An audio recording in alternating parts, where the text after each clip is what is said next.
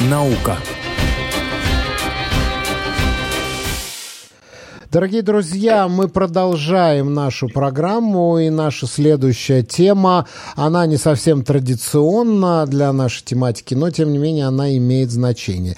Мы поговорим про работу с архивами, и в данный момент это превратилось в такую специализацию, в такой скилл. Не каждый человек может найти необходимый документ, а официальные запросы, которые вы посылаете, они обычно э, заканчиваются какими-то очень формальными ответами. Вот реально, где искать, как искать. Особенно в том, что, э, особенно во всем, что касается подтверждения еврейства, э, эта тема особенно актуальна в последнее время, как вы знаете. Мы решили поговорить об архивах и о том, как с ними работать и какие удивительные открытия там бывают. И у нас на линии Элемелах Париевский, генеральный директор организации Шорашим. Это такая общественная организация НКО, которая помогает подтвердить свое еврейство.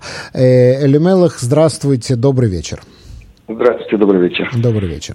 Э, расскажите, пожалуйста, как э, сегодня вы работаете с архивами для поиска еврейских документов, учитывая, какая ситуация сейчас на постсоветском пространстве?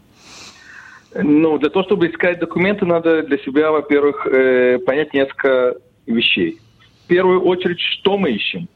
Э, то есть нужна какая-то достаточно точная информация об э, имени этого человека, когда, где он жил, э, в каких городах, в какие года. Во-вторых, нужно смотреть, э, в каких архивах искать, поскольку если мы говорим про м, бывший Советский Союз, то в Советском Союзе было очень много архивов. Были партийные архивы, были архивы на заводах, были архивы в ЗАГСовые были, областные, районные и так далее, и так далее, и так далее. Э, после этого надо э, понимать, что сохранилось. Если мы берем э, довоенные архивы, то нужно смотреть, э, архивы эти пережили Вторую мировую войну или нет. И после всего, после всего, как мы это понимаем, нужно э, понимать, что, мы, что реально, что нереально получить э, в, э, в, в, в том или другом архиве э, соответствии с юридическими правами в той, в той или другой стране, поскольку раньше это была одна страна, это был Советский Союз, сегодня это 15 государств. Э, временами это федеральное государство, и в, э, в каждом федеральном округе свои законы, и поэтому нужно смотреть действительно, что реально, что нереально получить. И только после этого можно идти в этот архив. Да, а если мы возьмем совсем ранние времена, скажем, Российская империя, там ведь каждого регистрировали по религии, то есть православных регистрировали в церкви по рождению, а евреев регистрировали, соответственно, в синагоге при рождении. Эти все архивы, они хранятся по отдельности или они потом были свезены, или, может быть, э, какие-то архивы утеряны, или, может быть, составлялись какие-то новые списки на основании всех этих записей? Действительно, в царской России не было э, смешанных браков по закону, не было гражданского состояния. Был, было то, что называется общественный или казенный раввин, общественный или казенный поп и так далее, и так далее. Причем, если поп был православный, был поп э, э, католический и так далее, э, по всем конфессиям. То есть казенный, и... это значит, что он был государственным служащим? Да, да, да. То, что, допустим, казенный раввин такого-то или другого города, он не был главным раввином города, он был казенным раввином, он был государственный служащий, он писал записи и о рождении, и о браках, и о смерти, и, как ни странно, даже выписывал паспорта. Дело в том, что у евреев уже была черта оседлости, поэтому в, в черте оседлости, если человек хотел переехать с места на место или просто в гости приехать с города в город, ему нужно было выдать паспорт.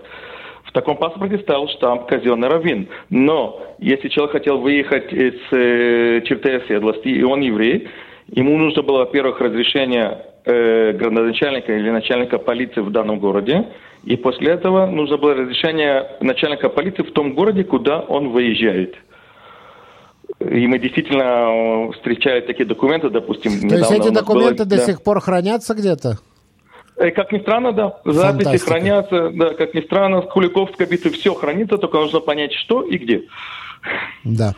А, то, то есть, э, ну вот понятно, что в Российской империи это происходило таким образом, были казенные раввины, которые регистрировали, но э, евреи очень часто не знали свой год рождения. Я могу судить по собственному дедушке, он 1898 года, и я не уверен, что год тоже правильный. Свой день рождения он знал только по-еврейски, по еврейской дате, но не по общей. Вот э, насколько, насколько это может повлиять на архивные данные и возможность подтверждения еврейства? Смотрите, в любом случае, когда мы что-то ищем, мы ищем не, не именно этот год, а плюс, плюс-минус несколько лет.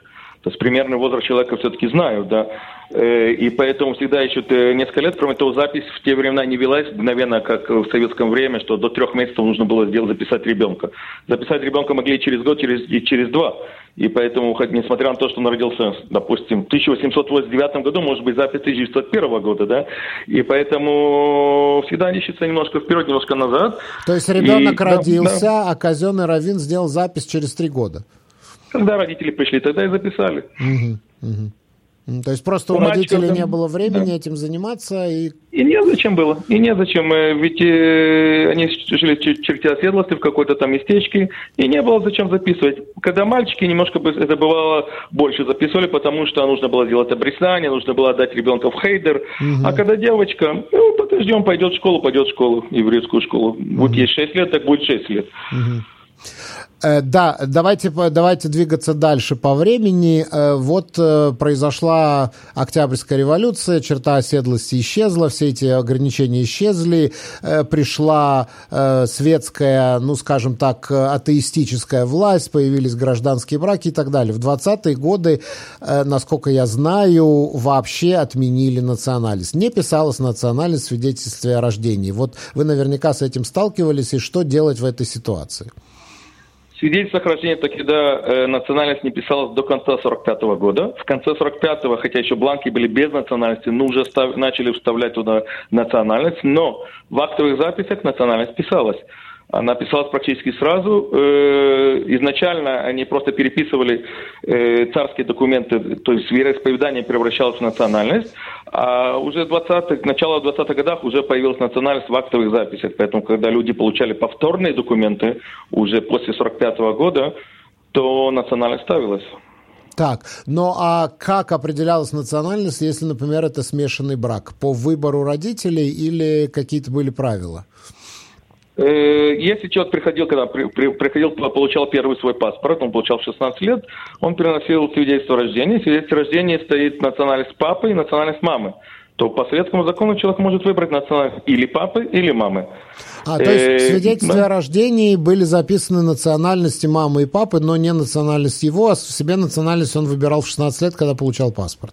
Да, если молчал, то напишут по папе. Но, как правило, спрашивали. То есть по умолчанию писали национальность по отцу, то есть таким образом галахические евреи из смешанных браков оставались записаны кем угодно, да, в зависимости от национальности отца. Да, поэтому, когда мы помогаем подтверждению еврейства, мы не смотрим только в свидетельство о рождении, которое в 70-м году было выдано. Вот папа и мама там записаны евреями или не евреями. Это важно, но недостаточно, поэтому надо идти немножко дальше и смотреть действительно, что было в корнях. Но если там зовут ее Фрума Израилина, то, наверное, она все-таки еврейка, неважно, как она записана. Угу, угу. Дальше идем. После 45 года закончилась война. Война была э, война, Холокост. Э, это был совершенный страшный, ужасный шок для всех евреев, которые выжили вообще в Советском Союзе. И многие из них решили навсегда стереть память о еврействе. Они переписали национальность, они поменяли имена, и тем не менее они оставались евреями. Вот как в такой ситуации можно доказать и что-то найти найти. Архивы многие сгорели, естественно. Местечко сгорело, ничего не осталось. Всех э, евреев, все евреи погибли. Выживший записался, переписался, написал себя там русским, украинцем, кем угодно. Поменял там фамилию там Фурман на извозчиков там и так далее. И, э, значит, э, ну, дел никогда не упоминал о своем еврействе.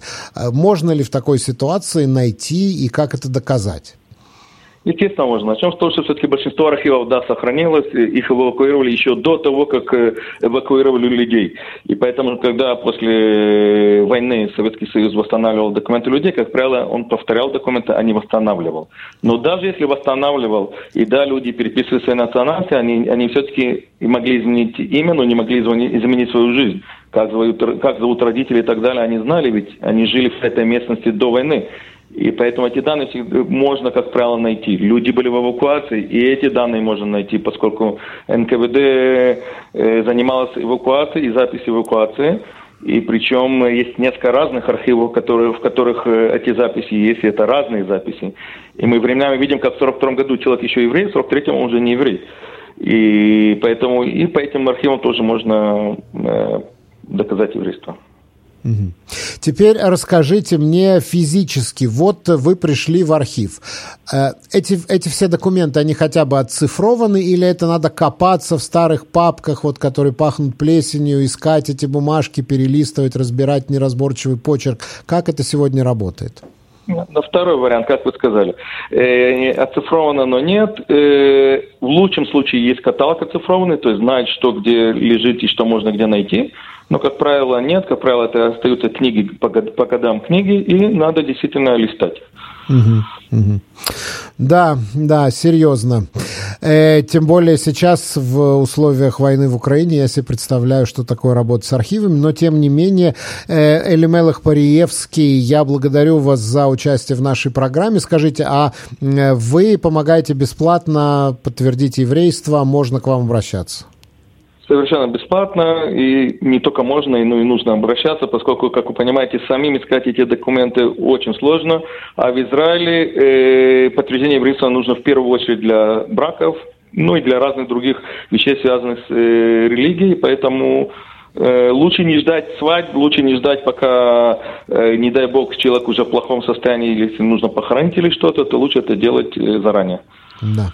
Большое спасибо, большое спасибо. Вас, вас можно найти в интернете, все есть, сайт, э, все, все контакты, данные, все есть в интернете. Есть, и сайт, есть и номер телефона, есть Facebook, есть все. Элемелах Париевский, генеральный директор центра Шорашим, Центра подтверждения еврейства. Еще раз большое спасибо, я благодарю вас за участие в нашей программе. Всего доброго. Всего доброго. Всего доброго.